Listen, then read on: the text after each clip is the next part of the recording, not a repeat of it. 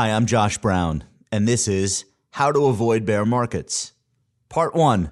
Someone once asked me if there was a way to generally avoid bear markets and still be an investor. My answer was that there are different ways to do this, but they will work at different times, and when they don't work, the results will be catastrophic, and nothing always works.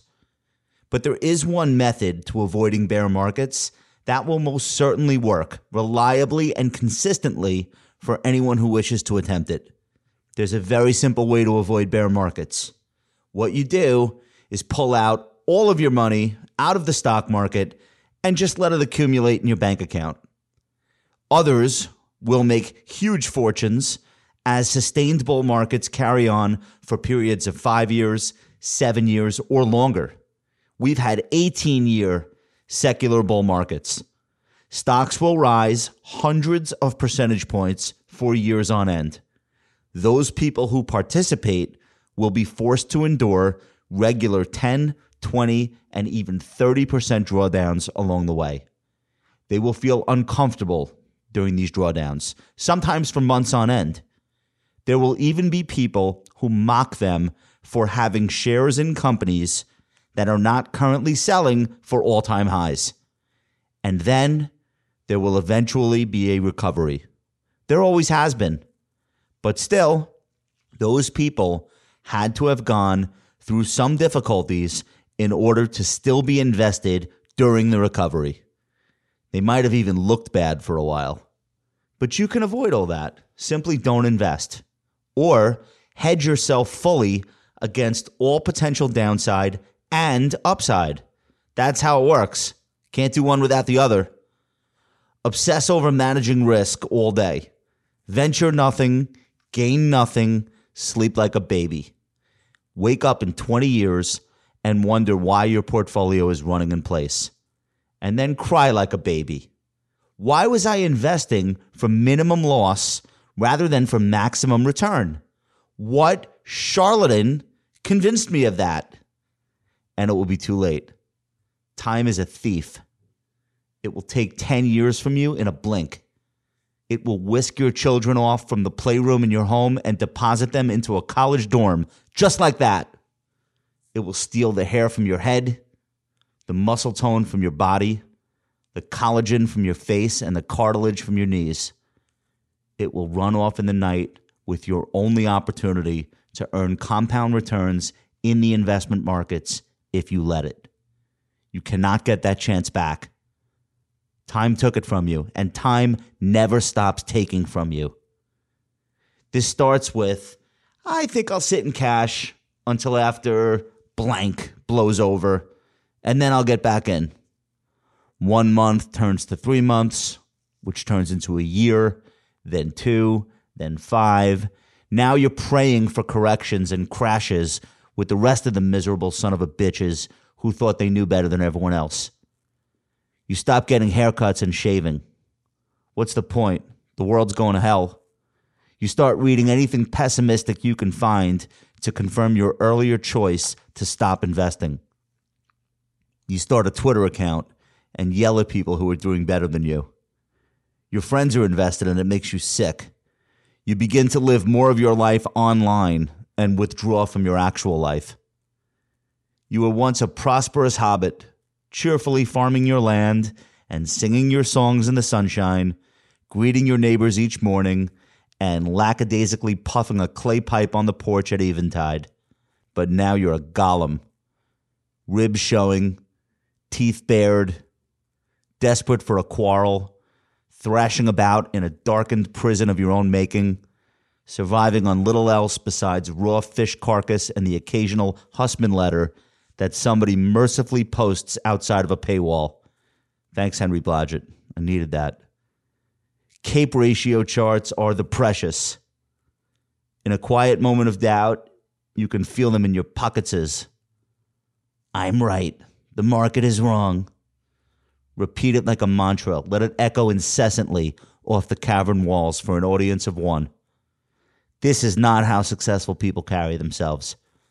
For over twenty years, I have observed the behavior of wealthy people who invest but do not work in the investing business.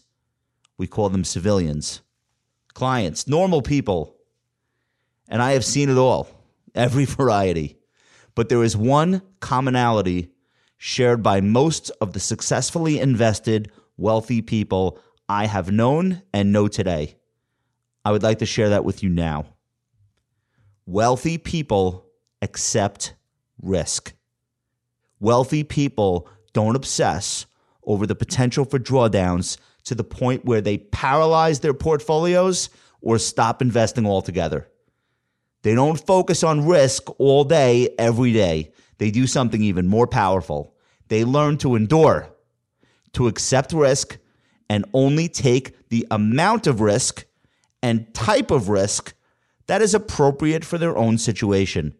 They accept the trade-offs. No, I cannot have a top-performing long-term portfolio if I can't bear to see volatility or temporary losses. They accept the unbreakable linkage of risk and reward, as autochthonous to the investing experience as the soil beneath our feet. And that's how they stay wealthy. Not by avoiding swings in price, but by living through them. In earlier times, wealthy families were fortunate in that the values of their assets weren't pinging the phones in their pockets all day or being breathlessly relayed across a thousand media sites and channels. The only way you knew you were in trouble as a wealthy person one hundred years ago was when the crops failed and you couldn't make the interest payments on your land. Wealth sprang out of the soil or was mined in a hole in the ground, and it was largely in God's hands. Church attendance was high. Drawdowns in the values of your stocks and real estate investments were normal and acceptable. So long as the dividends kept coming and the rents were being paid, the price from day to day hadn't been so in your face all the time. Today is the opposite. Dividends and rents and earned profits are nice, but these days we're all playing for higher account values, higher takeover values, higher funding rounds, bigger multiples, larger market share, faster capital appreciation. The new scoreboard doesn't much resemble the old one because times change and the numbers evolve. Our access to these numbers is constant and unlimited. When we're paying attention, the numbers are ubiquitous. When we're purposefully not paying attention, the information still finds a way to find us. Some alert somewhere is going to get you. On your phone, on the screen, on your watch, in your AirPods, no escape. In Manhattan, you could walk by the wrong building and see an electronic ticker tape right in the front window, which makes enduring drawdowns and market setbacks harder for the modern investor than it had been for the investor of one hundred years ago. There are many advantages for today's investor class, of course, but this is one of the detractions, and it's a big one when you consider how substantial the psychological component of investing is. Part two. One of the best projects I've ever worked on in this industry is the creation and implementation of our Milestone Rewards program. In September two thousand fifteen, we announced that we would be reducing our fees for clients who'd qualified by remaining loyal to their own financial plans over the course of their first thirty-six months with us. There are a few other stipulations involved, but the big picture is that we wanted to reward clients who were adhering to all of the things we believe are important to long-term returns. We've worked very hard to keep our clients invested over the years, employing a relentless emphasis on investor education and constructive market commentary on the blogs and elsewhere. But we can't do this all by ourselves. It doesn't work if our clients don't buy in to the research, the philosophy. The content may inculcate them, but they've got to fight to stay inculcated through the best and worst of what the markets and economy have to offer. So far, so good.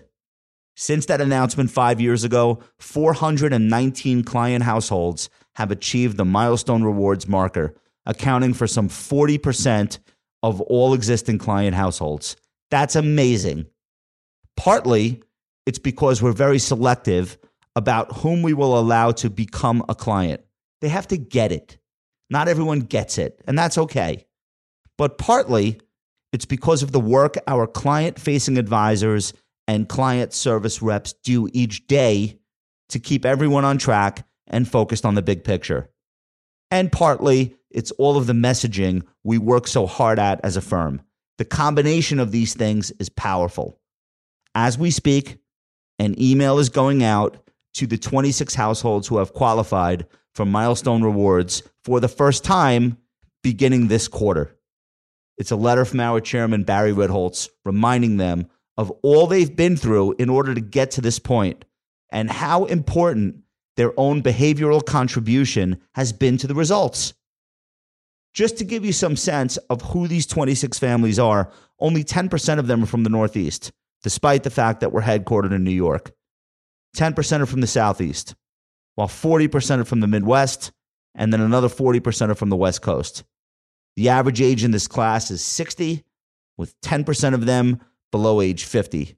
Half of these households are between fifty and seventy years old, and forty percent of them are above seventy, which means that the reduced fees associated with milestone rewards will be meaningful for years and decades to come.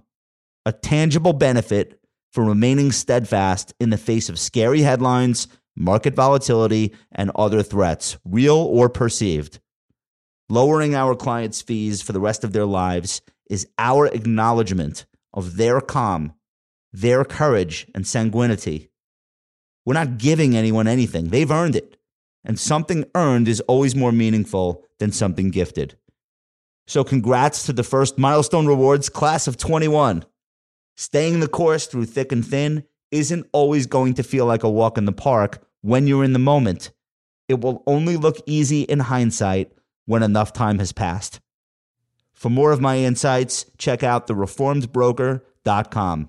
See you soon.